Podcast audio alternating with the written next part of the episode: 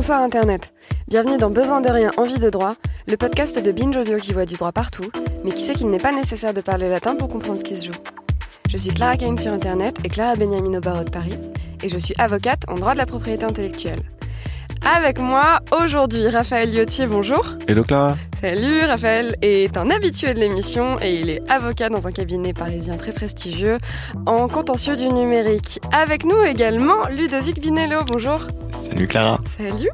Et Ludovic est également avocat à Paris et il exerce en droit pénal et en droit de la presse. Et c'est ce qui nous intéresse aujourd'hui, car ils sont très forts, ils sont vifs ils sont tellement dans le vif du sujet que pendant la préparation de l'épisode, on a passé notre temps à dire Ah non, non, non, non, non, non, ce dossier, je vais pas pouvoir en parler. Je bosse dessus, secret professionnel, conflit d'intérêts. Bref, et croyez-moi, on va avoir besoin de toute cette compétence pour aborder aujourd'hui un sujet important, un sujet central, à savoir que faire contre un troll?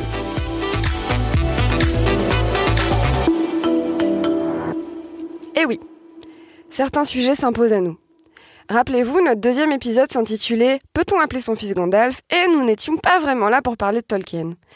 Disons que c'était notre façon à nous de répondre à euh, une certaine accusation d'insulte à la France par un prénom.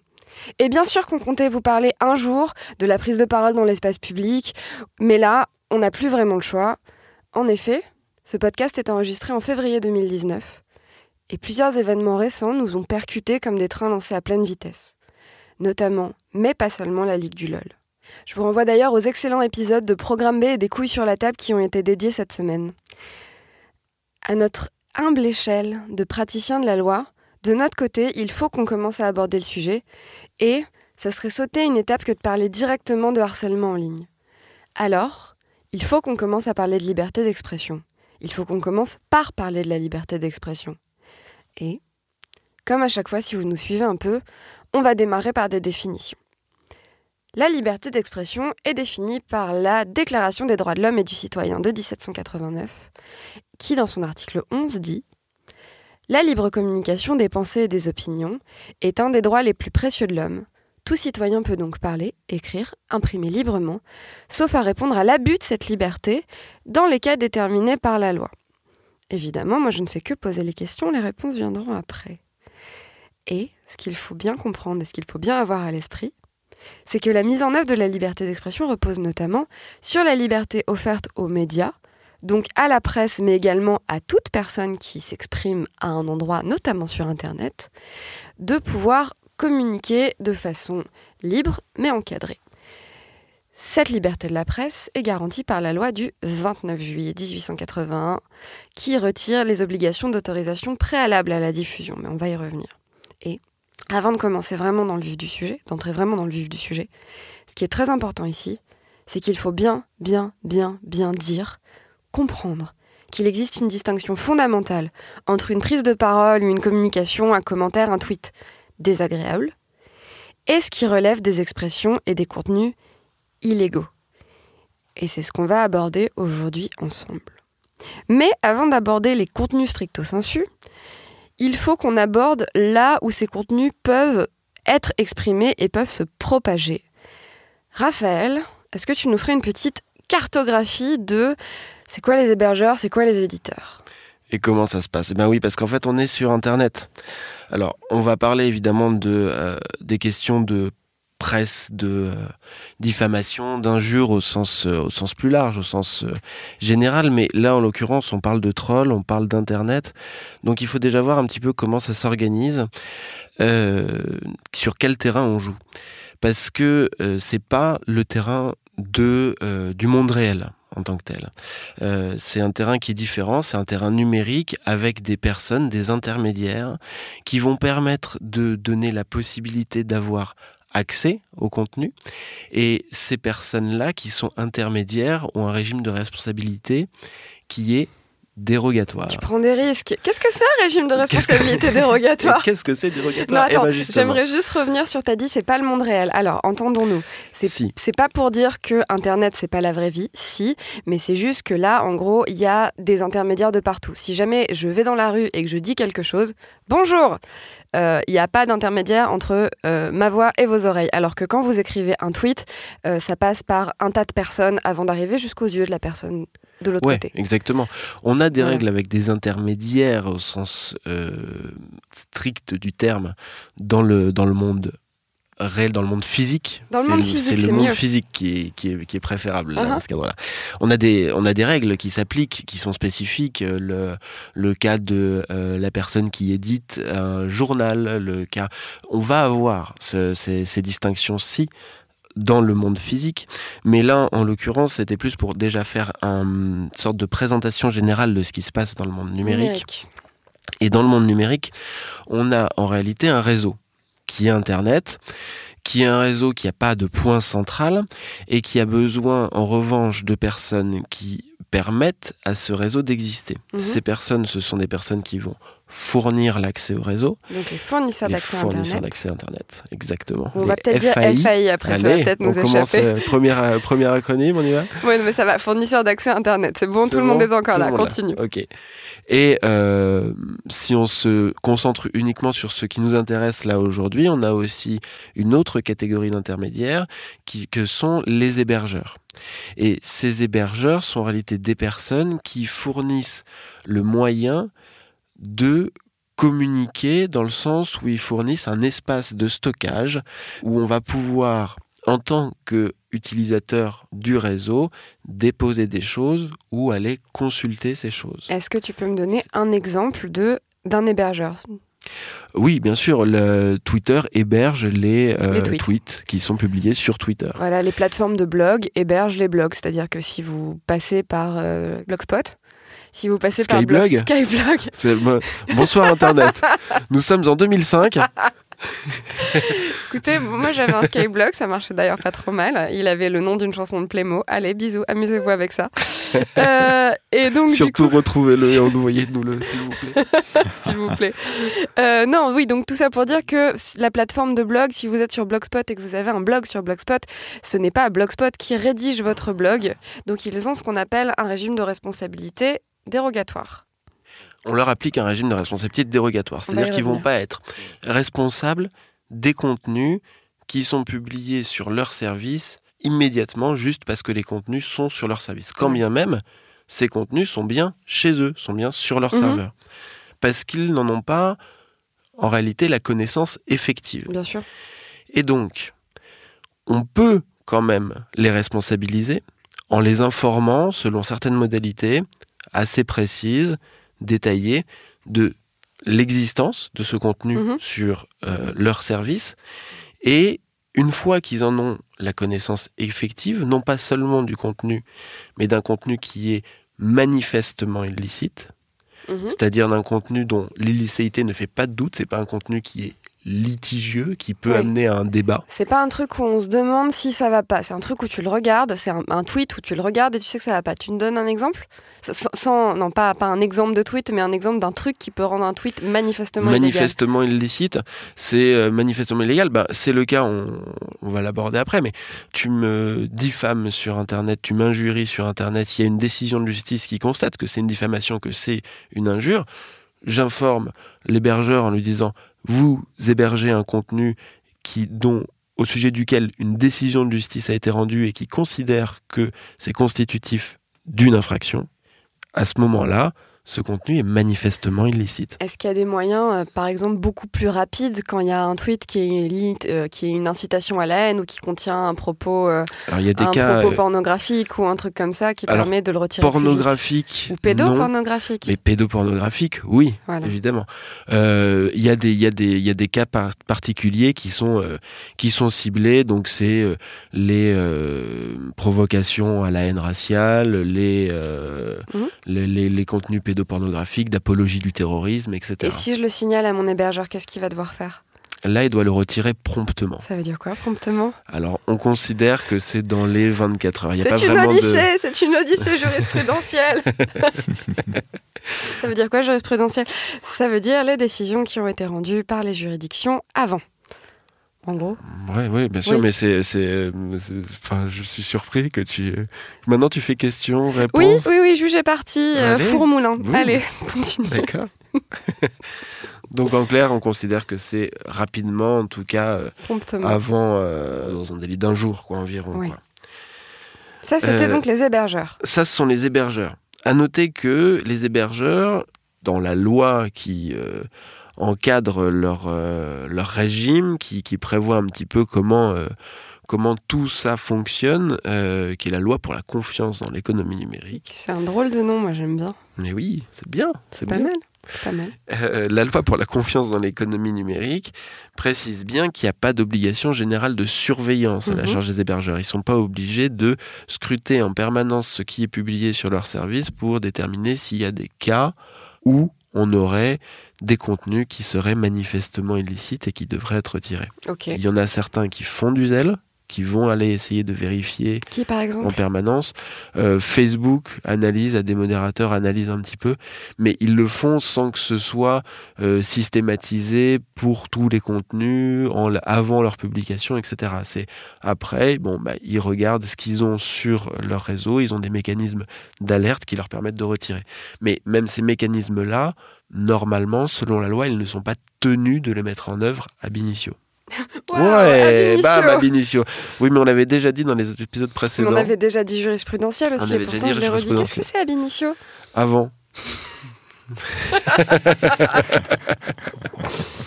Est-ce qu'on a fini avec l'hébergeur Non, on n'a pas fini avec l'hébergeur. Alors, Alors eh ben, s'il supprime pas le contenu qui est notifié, qui est correctement notifié, qui est manifestement illicite, l'hébergeur, il euh, peut se retrouver face aux tribunaux.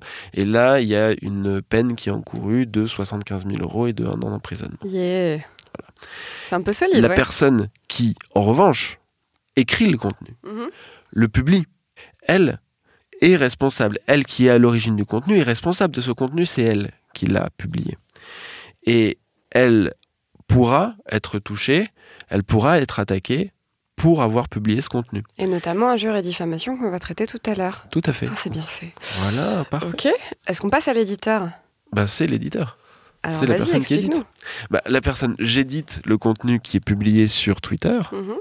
Et euh, mon contenu, j'écris un contenu qui euh, te vise toi sur Twitter. Je suis l'éditeur de ce contenu D'accord. qui est hébergé par Twitter. Mais je suis moi éditeur de ce contenu, je suis moi responsable de ce contenu. C'est moi qui l'ai décidé. C'est moi qui vais de ce fait en être responsable aux yeux de la loi. D'accord. Est-ce qu'il y a d'autres types d'éditeurs? Si on se concentre sur ce domaine-ci, non. Après, tu as des éditeurs de presse, etc. Mais ça, on est dans le monde physique. Là, enfin, on est, on est aussi dans le monde, euh, on est aussi dans le monde numérique sur certains points. Mais à ce moment-là, on va dériver, on va passer sur Oui, une, émission qui va, par- Bon, qui va partir sur faire- beaucoup plus longtemps. J'essayais de te faire parler de euh, le statut d'éditeur, par exemple, pour quelqu'un qui fait le contenu lui-même, genre le site du Monde. Mais effectivement, tu as raison, c'est un autre sujet. tu as raison, tu as raison. Pardon, excusez-moi, excusez-moi. Ok. Mais ceci dit, tu peux avoir des, des éléments qui se mélangent là-dessus, Mhm. pour le coup. Tu peux éditer un site de presse avec des, euh, des articles de oui, presse. les- et qu'en revanche les commentaires soient libres dessous et donc là tu hébergeras les commentaires et ce sera les personnes qui éditeront ces commentaires elles qui en seront responsables quand bien même tu édites ton site. Alors voilà. Alors, il faut savoir qu'elles ne seront pas seules responsables tout de même. C'est-à-dire que le directeur de publication du Monde est un peu responsable, par exemple, de. Maître Vinello entre dans le Ah, bien ring. sûr. Non, voilà. je, je me permets de préciser. Tu fais bien. Je me permets de préciser que le directeur de publication du Monde est aussi responsable des commentaires qui sont publiés sur son site internet. Mhm, Voilà. D'accord. Donc oui, c'est ça. Il faut bien avoir à l'idée, à l'esprit, que le site du Monde, par exemple, euh, a une double, a cette double nature en fait d'hébergeur et d'éditeur. Et donc du coup, concernant les articles qui sont postés, il est éditeur de contenu. Et concernant les commentaires, on fait vraiment en très très gros et on résume. hein, donc euh, ne vous énervez pas. Euh, et concernant les commentaires, il sera plutôt hébergeur de contenu. Ce qui nous amène à parler plus précisément de la loi pour la liberté de la presse de 1881, Ludovic. C'est une loi quand même qui est emblématique. Alors le 29 juillet 81 pour être précis. euh, 1800, hein, donc vraiment, c'est- 1881. c'est assez vieux. On est vraiment, euh, on n'est même plus au siècle dernier, on est encore au siècle d'avant. Mhm.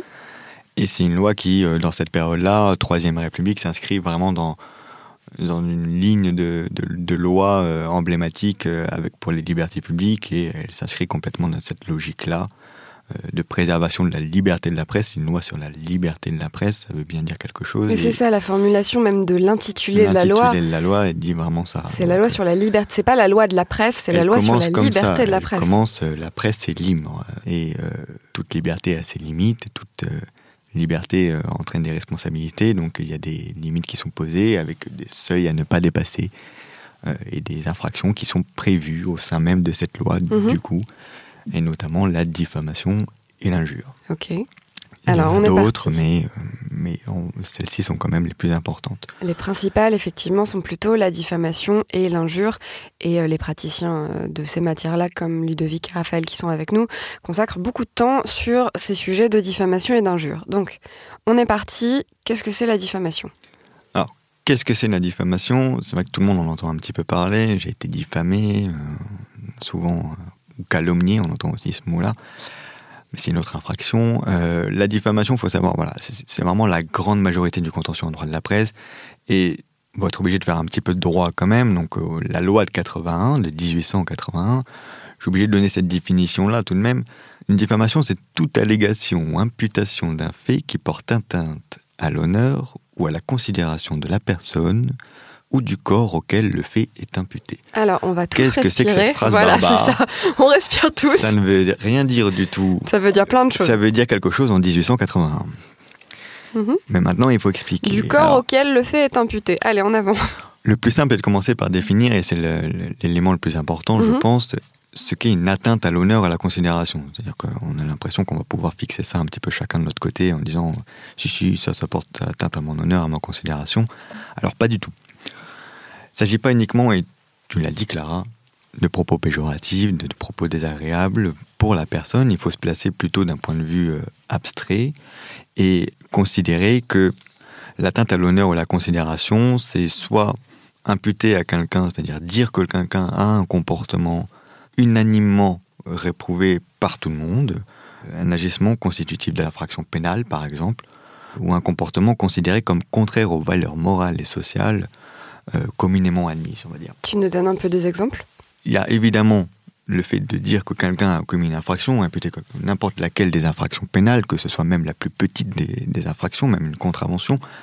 Par exemple, dire euh, euh, mon voisin euh, Jean-Louis, euh, il se gare tous les jours sur le passage piéton, ça peut être une diffamation. Ça peut être une diffamation Mhm. parce que c'est une infraction au code de la route et à ce moment-là, il n'y a pas de difficulté pour dire que ça porte atteinte à son honneur et à sa considération, même si, euh, on y viendra plus tard, la sanction risque d'être assez faible pour le diffamateur. Bien sûr.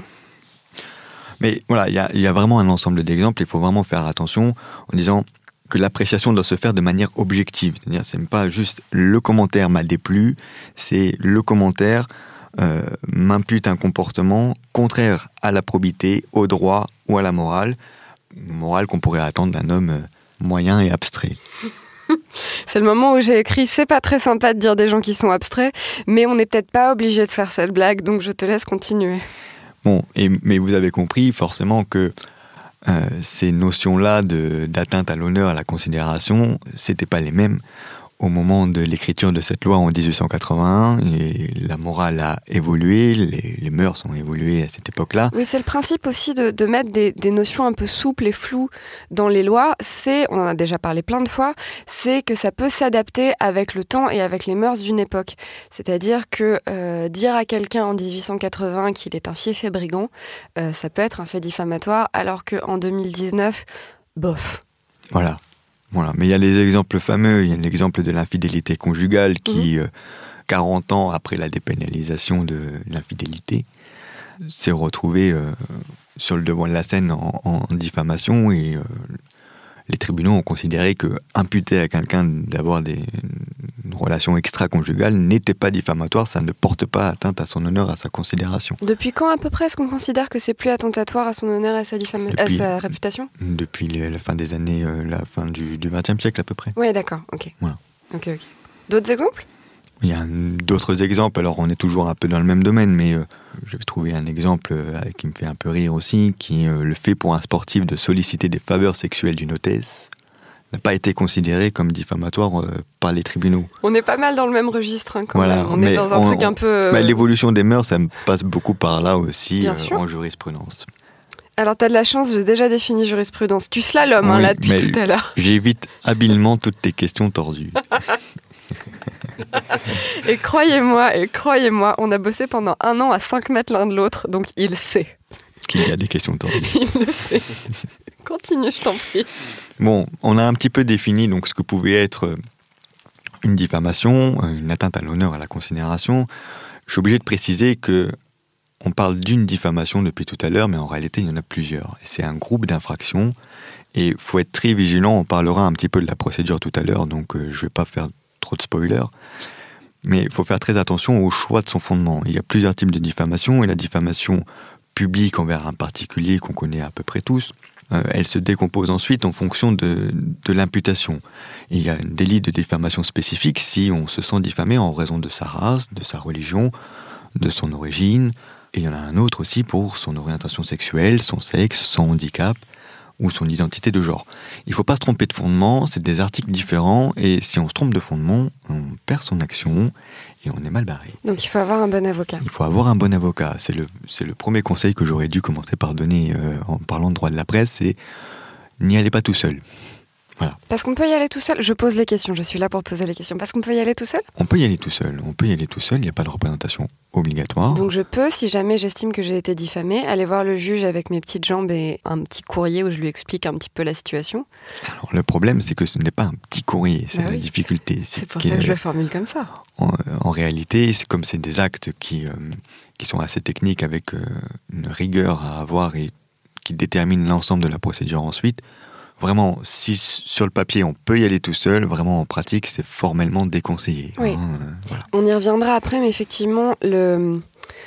pour faire très simple, comme la liberté d'expression c'est important, et on est, on est vraiment là, on est schématique, hein, comme la liberté d'expression c'est important, la procédure pour venir contester la liberté d'expression et notamment la liberté de la presse est extrêmement euh, délicate et, euh, et, pleine de, et pleine de détails, puisqu'il faut vraiment avoir euh, toutes, les, toutes les garanties euh, pour protéger la liberté d'expression. Donc voilà, donc sachez que si jamais vous voulez mener une action sur ce genre de sujet-là, mieux vaut être conseillé et mieux vaut être bien conseillé. Je t'en prie, continue. Donc, bon, on a, on a vu un petit peu ce qu'était la diffamation, on a dit de faire attention un peu au fondement, mais en réalité, on ne sait toujours pas si on remplit les conditions pour pouvoir agir. On n'est pas content du propos qui a été tenu contre nous. Oui. Est-ce qu'on est vraiment dans un cas de diffamation ou pas? Est-ce que c'est pas juste un propos pas cool? Voilà. Voilà. Alors, il y a plusieurs conditions et je ne vais, pas- je vais pas tout détailler parce que ça serait extrêmement long, Parce que c'est une thèse. parce que ça, serait- ça pourrait être une thèse. Euh, La diffamation, point. Oh, 2000 pages, ouais, quand même. quand même. Le premier point, quand même, ça peut poser problème parfois, mais. L'identification de la personne. Il faut être identifié la- au sein du passage, Identifié ou identifiable identifié ou identifiable au sein du passage euh, que l'on souhaite poursuivre. C'est-à-dire que pour une personne de votre cercle proche, on ne va pas demander à, à un inconnu dans la rue de savoir si vous êtes identifié dans ce passage-là. Il faut que ça soit quelqu'un, un cercle, un cercle d'initiés, un cercle de proches, qui est capable de dire que oui, dans ce tweet, dans ce post Facebook, même si votre nom n'apparaît pas, On même sait si bel votre et bien prénom de qui on parle. on sait de qui on parle et on parle de vous. Voilà. Et pourquoi il faut que la personne soit identifiée? Parce qu'il n'y a que la personne identifiée qui peut agir. Mhm. Vous ne pouvez pas agir pour quelqu'un d'autre. C'est pas possible. Donc ça, c'est la première condition. C'est vraiment être identifié ou identifiable. Pour vous donner un exemple, moi, il y a plusieurs années, j'étais en stage et on m'a fait bosser sur un dossier où, en gros, ça portait des. ça- C'était un documentaire à la télévision qui disait des choses pas très très sympas sur quelqu'un. Et en fait, la personne n'était jamais identifiée euh, ni par un nom ni par un prénom. Mais par contre, on filmait la devanture de sa maison qui était un pavillon de banlieue tout à fait classique où il y avait une voiture euh, et on disait euh, c'est un homme d'une quarantaine d'années qui bosse dans tel secteur d'activité. Et la juridiction avait considéré que la personne était identifiable. Donc en gros, ses proches pouvaient tout à fait dire mais oui, oui bien sûr, c'est bien mon voisin, mon beau-frère, le mec avec qui je bosse, euh, qui habite dans cette maison, qui a cette voiture, etc., etc., etc. Donc ce faisceau avait permis, ce, ce groupement d'éléments avait permis de, de déterminer que la personne était identifiable. Voilà, c'est la première condition. Et si vous n'êtes pas identifié ou identifiable dans une publication, vous pouvez abandonner l'idée d'agir en diffamation. Ok, ensuite. La deuxième condition, c'est encore un peu plus important, et là on est vraiment dans, dans le droit de la diffamation euh, strict et dur. Il faut que le fait soit précis. On en a parlé un petit peu tout à l'heure, c'est pas juste un, c'est pas juste quelque chose qui est désagréable et qui ne nous plaît pas. On n'est pas dans le jugement de valeur ou la simple expression d'une opinion. Il faut que la personne poursuivie puisse Mhm. prouver que le fait dans la publication est vrai ou n'est pas vrai. Et du coup, il faut qu'il soit précis parce qu'on ne peut Ouais. pas prouver quelque chose de très très flou. C'est impossible. Donc le fait doit être précis et il n'y a rien de mieux que quelques exemples pour essayer de montrer euh, quoi un ce- fait précis? ce qu'est un fait précis. Le premier exemple, moi, bon, j'ai essayé de trouver quelques exemples un petit peu euh, parlants. Par exemple, imputer à un journaliste de s'être transformé face à un homme politique en professionnel de la brosse à reluire, C'est mon préféré voilà. c'est pas diffamatoire. C'est pas diffamatoire juste pas parce sympa. que l'imputation n'est pas assez précise. On ne peut pas réussir à prouver que le journaliste est un professionnel de la brosse à reluire. c'est pas possible. Mais si c'est, euh, il manie habilement une petite brosse à reluire marron. Ah mais là du coup ça ne porte pas atteinte à son honneur et à sa considération de dire qu'il fait reluire ses chaussures. Donc, voilà, il y a plusieurs Pardon. exemples comme ça. Il y a aussi, un, bon, je vais retrouver un autre exemple qui me fait, qui, qui me tient un peu à cœur parce que c'est une amie qui avait plaidé le dossier. Oui. L'expression, euh, c'était une affaire de, de caravane à, à Draguignan et euh, dire que les caravanes d'un camping sont pourries, c'est pas diffamatoire, c'est pas un fait précis. Parce qu'en fait, En pourri, pourri, c'est pas assez précis. Mais par contre, dire euh, euh, les caravanes, euh, dedans il fait froid, c'est humide et, et- et la décoration est de mauvais goût, est-ce que ça serait plus précis par exemple? Pour la décoration, je suis pas sûr parce que je- bon, on a le droit. Je pense Oui, pas que ce soit attentatoire à l'honneur et, et à la considération d'avoir des, des goûts en décoration euh, douteux.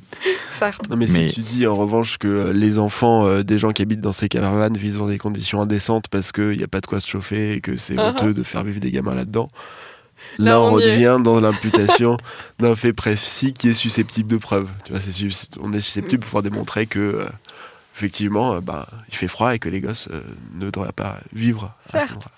Euh, mais du coup, ça m'amène à poser la question suivante, qui est, on, là, on est en train de parler de faits qui peuvent être prouvés, mais du coup, euh, voilà, c'est quoi apporter la preuve de la vérité des faits et de manière plus générale, comment se défendre quand on est accusé de diffamation? Voilà, parce que là, on vient de voir la situation où on se sent victime de diffamation, mais peut-être aussi parfois qu'on est accusé de diffamation Mhm.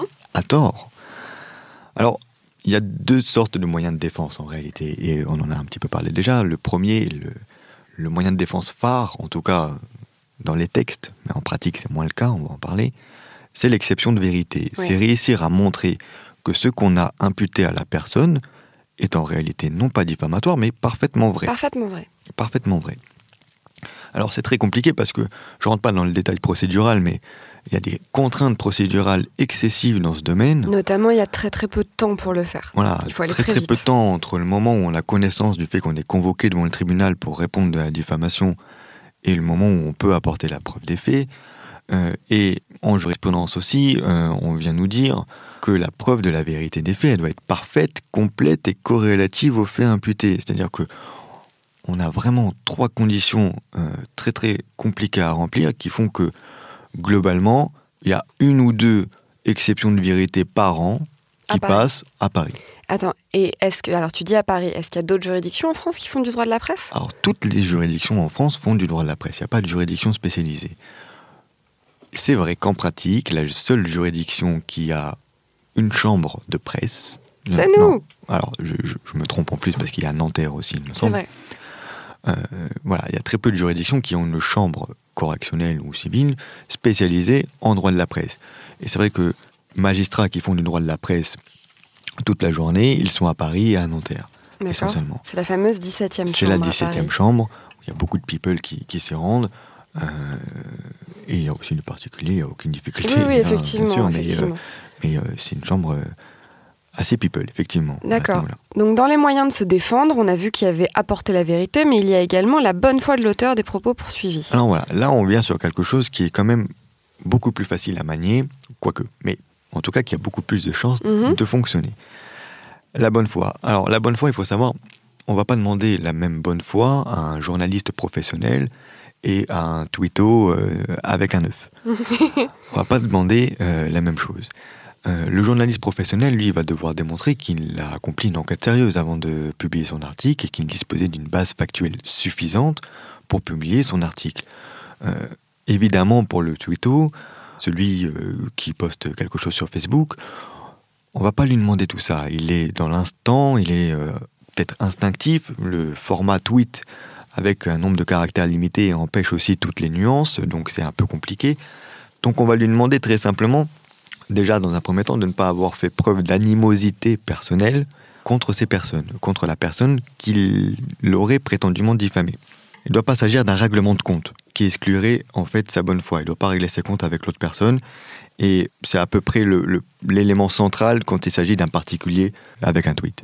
C'est-à-dire qu'il ne faut pas qu'il y ait de règlement de compte. Voilà, faut pas qu'il y ait de règlement. L'expression de quelque chose, euh, un peu de bonne foi. Voilà, il, a quelques éléments qui peuvent euh, montrer qu'il n'est pas complètement dans le, mhm. dans le mensonge, dans la diffamation, et en plus de ça, il règle pas ses comptes avec la personne, donne une information comme ça avec certains On éléments. On est sur une position assez mesurée, c'est-à-dire que c'est n'est pas la Corée du Nord, vous avez le droit d'émettre quelque chose de pas complètement hyper positif, mais il faut pas que ça tourne à hockey choral non plus. Et enfin, si on en a fini avec ces questions-là. Mais maintenant, qu'est-ce qu'on risque en diffamation ou qu'est-ce qu'on peut espérer en diffamation si on s'estime diffamé? Bon, on répare pas l'honneur et la considération autrement qu'avec de l'argent. On n'y arrive pas. En France, on fonctionne comme ça et dans tous les pays du monde, je crois qu'on peut fonctionner comme ça. En réalité, on va demander des dommages et intérêts. Il ne faut pas s'attendre à obtenir des millions d'euros, mais quelques centaines, quelques milliers d'euros de dommages et intérêts pour la victime. Et ensuite, la personne qui a diffamé est aussi susceptible d'être sanctionnée par une sanction pénale. Euh, pour une diffamation publique classique, la peine encourue maximum, mais c'est assez rare tout de même qu'elle soit prononcée, c'est 12 000 euros d'amende. Et quand il s'agit des diffamations dont on a parlé tout à l'heure, vers la race, la religion, l'orientation sexuelle, là, euh, on est euh, à, à, 45 000 euros d'amende et un an d'emprisonnement maximum, dans ce genre de situation. Je n'entre pas dans le détail s'il y a une diffamation non publique. Là, euh, je pense qu'en opportunité, il faut vraiment que ça soit juste une question de principe. Oui, c'est vrai. Euh, alors, ok, on a fini sur la diffamation. Ça a été assez détaillé, mais c'est important parce que c'est vraiment un sujet euh, central dans, dans, le débat public tout le temps. Donc voilà, Raph, Raphaël, pardon, maître, euh, maître Liotier, ouais, wesh. Ouais, Yo. Yo, maître Liotier, tu nous parles un peu de ce que c'est une injure? Ouais, bien sûr. Alors, une injure, on est sur ce coup-ci une expression outrageante, un terme de mépris ou d'invective. Ouh là là, mais dis donc, Raphaël, c'est quoi une expression outrageante, un terme de mépris, une invective? Vite, brigand, vite, ah, réponds-nous. Oui, je vous réponds tout de suite. Eh ben, euh, c'est un, un outrage, ça peut être considéré comme comme euh, un affront qui est fait à ton honneur, uh-huh. tu veux.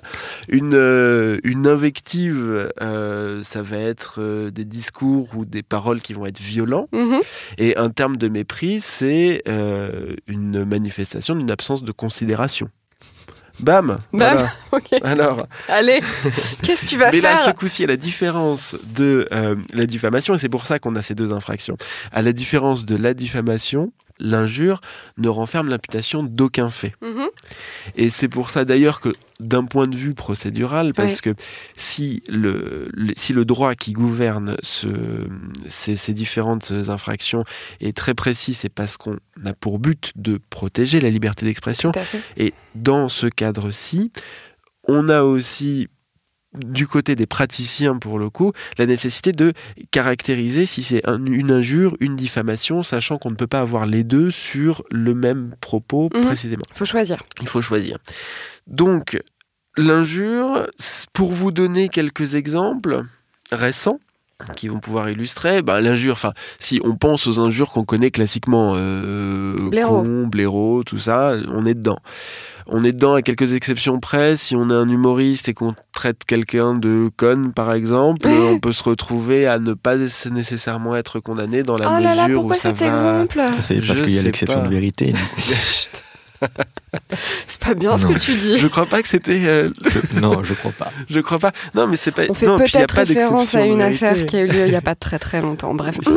Il n'y a pas d'exception de vérité. Il y aurait pu y avoir une excuse de provocation, mais on y viendra après. Là, c'est pas le cas.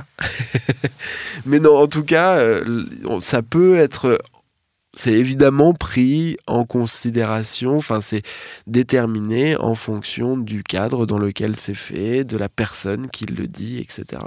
Mais pour d'autres exemples, on parlait tout à l'heure de brosse à reluire et on disait que c'était pas diffamatoire. Mais en revanche, ça aurait pu être considéré comme étant injurieux. En tout cas, pour dire d'un journaliste que c'est un valet ou que c'est un pseudo-journaliste, ça peut être considéré Comme étant injure. injurieux. Il y a un moyen de défense qu'on peut opposer si on se fait attaquer en injure, sur le terrain de l'injure, c'est l'excuse de provocation. Mais là, il faut que ce soit une réponse qui soit immédiate et irréfléchie. Mhm. C'est-à-dire qu'on ne peut pas faire une riposte cinq jours plus tard sur Twitter, euh, Ouais. tu me tu m'injuries, et puis cinq jours plus tard, je te dis ah ben tiens, et puis je te- je te- je t'envoie une autre injure juste pour voir. quoi. Mhm. Non, il faut que ce soit dans l'immédiateté. Mais ça peut correspondre à beaucoup de cas qu'on est amené à voir sur des euh, sur, sur des médias sociaux, sur Twitter, sur Facebook. Enfin, on n'a pas la même considération pour une euh, diffamation, une injure qui va être écrite par un journaliste professionnel que pour quelqu'un qui va le publier sur Twitter ou sur Facebook en tant que particulier réaction un fait quelque chose comme ça. On est sur exactement les mêmes peines, c'est-à-dire 12 000 euros, euh, 12 000 euros de- d'amende, dans le cadre où ce qu'on ne ce qu'on ne détaille pas, dans le cadre où ce serait fait au sein d'une communauté d'intérêt, c'est-à-dire vraiment dans un cadre qui soit non public, là c'est une, euh, c'est une contravention, c'est un c'est peu 38 symbolique, euros d'amende, 38 c'est très symbolique. Donc c'est vraiment quand c'est une question de principe, c'est ce que disait Ludovic tout à l'heure. Oui, oui, tout à fait. Enfin, oui, oui, c'est ça. C'est quand c'est quand, quand c'est une question de principe. euh, Enfin, ou puis, enfin, il peut y avoir aussi une communauté d'intérêt qui soit importante et que ce soit utile quand Bien même sûr, de le faire, bien quand bien sûr. même ce serait non public. Tout à fait. Et concrètement, qu'est-ce que c'est le cadre procédural? Comment je fais pour attaquer? Bon, il faut savoir que procéduralement, que ce soit l'injure ou la diffamation, on est sur un régime d'exception. En droit pénal, en principe, Mhm. les délais de prescription, c'est 6 ans, 10 ans, etc. Là, on est beaucoup plus court. On est sur les délais de prescription de 3 mois par principe. Donc, on a 3 mois à compter de la diffamation prétendue ou de l'injure pour agir. Pour agir Ça va très vite. Ça va très très vite et il faut l'interrompre tout le temps. C'est-à-dire que Il y a des audiences de procédure tout le temps pour faire une interruption. Je vous coupe une seconde pour dire que ces trois mois, ce délai de trois mois, c'est pour la diffamation, pour le harcèlement en ligne. Ça ne s'applique pas et on en parlera une autre fois. Donc ne pensez pas que si vous vous faites harceler en ligne, le délai est de trois mois. Ce n'est pas le cas. Là, on est vraiment sur injure, diffamation. Ok? Alors, donc, prescription trimestrielle, on vient de le dire, et elle commence à, cou- à courir quand? Alors, ça va compter de la première mise en ligne du contenu sur Ouais. Internet. Donc, euh, il faudra veiller, et d'ailleurs, dans le cadre d'une procédure, il faudra veiller à faire en sorte de pouvoir se ménager la preuve de cette première mise en ligne Comment on fait? Eh ben, on fait un constat, enfin, on demande à un huissier de faire un constat, c'est la meilleure solution, Oui, toujours. très important, une capture d'écran, euh, même faite sur un excellent logiciel de capture d'écran, ça ne constitue pas une preuve. C'est-à-dire que c'est beaucoup trop facile de falsifier ça avec du Photoshop ou un truc comme ça. Donc voilà, donc si vous vous faites diffamer, on est désolé, mais il va falloir passer par un constat d'huissier. Donc vraiment, si ça vous arrive et que vous voulez agir, au plus vite contactez un avocat Oui, ou un huissier. Vous pouvez contacter un huissier tout seul et lui dire que vous avez besoin d'un constat avant d'aller voir un avocat, c'est possible aussi. Ok, alors donc les moyens de preuve, enfin comment se constituer une preuve? Le constat d'huissier, on a dit. C'est quoi les autres moyens procéduraux? Alors les autres, enfin, en Enfin, les moyens quels sont les moyens, quels sont les moyens qu'on va pouvoir mettre en œuvre pour agir? On va avoir des moyens qui vont être des moyens devant les juridictions. Mhm. On va avoir des moyens qui vont être euh, la possibilité d'attaquer la personne. Vraiment au devant, à gauche, à droite, ça marche bof. Ouais, je sais ouais, pas où je vais avec cette blague, vas-y. Si, si, non, continue. mais je veux absolument qu'on la garde celle-là au montage. hein. Il faut- Là, on la, on la coupe pas. Je pense même que ça devrait être là. C'est la bande-annonce de l'émission. C'est est-ce qu'on peut aller à droite ou à gauche des juridictions? Vas-y, je t'en prie. Donc on va devant la juridiction. On va devant la juridiction. Donc on va devant les Diagonale. juges. Là on peut, euh, enfin là on va pouvoir y aller diagonale. allons-y. Je peux pas dire pas derrière parce que ça serait tendancieux. Le prix de l'humour du barreau de Paris. Euh, et donc, du coup, quand on va devant une juridiction, Quand on va devant une juridiction, quand on va devant les juges, on peut y aller selon plusieurs modalités, mais pour rester très schématique, parce qu'on on va pas rentrer dans un espèce de détail de procédure qui serait pas forcément hyper intéressant là tout de suite, Euh, mais on va pouvoir aller devant les juridictions pénales ou les juridictions civiles. On va pouvoir aller devant ces juridictions par le biais d'une plainte, c'est-à-dire par le biais d'une, en réalité, une sorte de dénonciation de, euh, des faits, sauf que là, on va pouvoir mettre en mouvement le processus qui va amener au jugement. tout ça pour dire euh, mettre en mouvement l'action civile. Merci Non, l'action publique, L'action publique, publique. pardon, excuse-moi. Euh, oui, mais enfin, c'est parce que Non, non, non, très très bien. J'admire justement, j'admire à quel point c'est parce que clair. sinon on part sur la distinction entre plainte simple et plainte avec constitution de partie civile. Non, je pas sais pas si t'as envie de faire temps. ça alors que tu tapes sur ton poignet. Donc on met en mouvement, on met en mouvement. Donc, on va pouvoir aller devant les juridictions, que ce soit au pénal ou au civil, parce qu'on a une, la possibilité de choisir euh, dans ce cadre-ci. On va pouvoir aussi aller voir le juge pour lui demander d'obtenir les éléments d'identification que possèdent les intermédiaires techniques sur la personne qui a édité le contenu et obtenir une décision judiciaire qui va pouvoir imposer à Facebook, à Twitter, etc. de communiquer les éléments qu'ils possèdent Notamment l'adresse IP. notamment l'adresse IP. On va pouvoir aussi, quand on est dans une situation un peu d'urgence, faire des procédures, enfin tenter d'obtenir du moins une décision qui, dans, le, dans, dans des hypothèses où c'est absolument clair qu'il y a eu un- une atteinte qui va permettre de faire retirer le contenu, de appelle faire... une procédure en référé. Voilà. Ce qu'on a aussi à côté, c'est qu'on a la possibilité de répondre à l'atteinte qui nous est faite, et cette, Mhm. et cette réponse-là, elle ne nous empêchera pas d'aller devant les juridictions après. Ok. Ce qu'on appelle le droit de réponse. On a la possibilité aussi de contacter la personne en face, si on en a l'identification, en la mettant en demeure ou en l'assommant par huissier aussi, de euh, retirer le contenu ou de éventuellement même de publier un démenti de, de, de ses propos. Voilà, Alors, globalement, pour faire un grand panorama rapide. très très général, très très rapide. On a fait de très rapide sur la procédure parce que ce qui nous semblait important pour cet épisode-là et pour cette première euh, salve de- d'abordage euh, de ces sujets-là, il nous semblait vraiment très important de- d'extrêmement précisément et bien définir ce que c'est que l'injure et la diffamation. C'était vraiment le sujet central aujourd'hui. Ne vous inquiétez pas si vous avez besoin de plus de précision sur comment vous défendre ou comment, euh, ou comment attaquer. On va y revenir assez largement, notamment dans le cadre d'un très très très prochain épisode sur le harcèlement en ligne. On évoquera beaucoup plus les moyens de défense. Est-ce que vous avez quelque chose à ajouter, messieurs? Si, il y a juste un, un élément, mais effectivement, on y reviendra, on y reviendra en détail sur un autre. euh, C'est que ces infractions-ci, qui sont très spécifiques, sont, ont un régime qui est particulier et qui n'est pas celui des autres infractions Mhm. qu'on peut retrouver, qui vont être l'atteinte à la vie privée, l'usurpation d'identité, le harcèlement, qui Tout sont à fait. non, etc. Et dont on va parler très largement. Ludovic? Pas d'ajout particulier, vraiment juste une, un rappel sur le fait qu'il faut être accompagné dans ce genre de procédure avec des professionnels qui ont l'habitude de ce genre de choses parce que, à défaut, on, on obtiendra difficilement gain de cause. Gain de cause et, et réparation et, et tout ça. Voilà. Merci de nous avoir suivis sur cet épisode de Besoin de rien, envie de droit. On se retrouve dans 15 jours. Binge.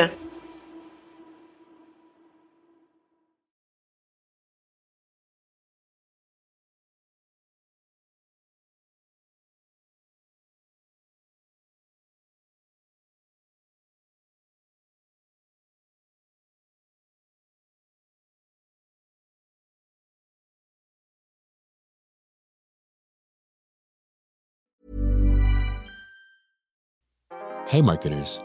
Want a matchmaker to set you up with your perfect audience? Well, look no further. Get intimate right away with host read sponsorships with ACAST. Use ACAST's self serve ad platform to search and partner up with a podcaster or two from our network of more than 100,000 shows. Have them sing your praises in their own words. And get their listeners ready to be wooed into loyal customers. It's the ultimate loving endorsement. Book host read sponsorships with ACAST. Head to go.acast.com slash closer to get started.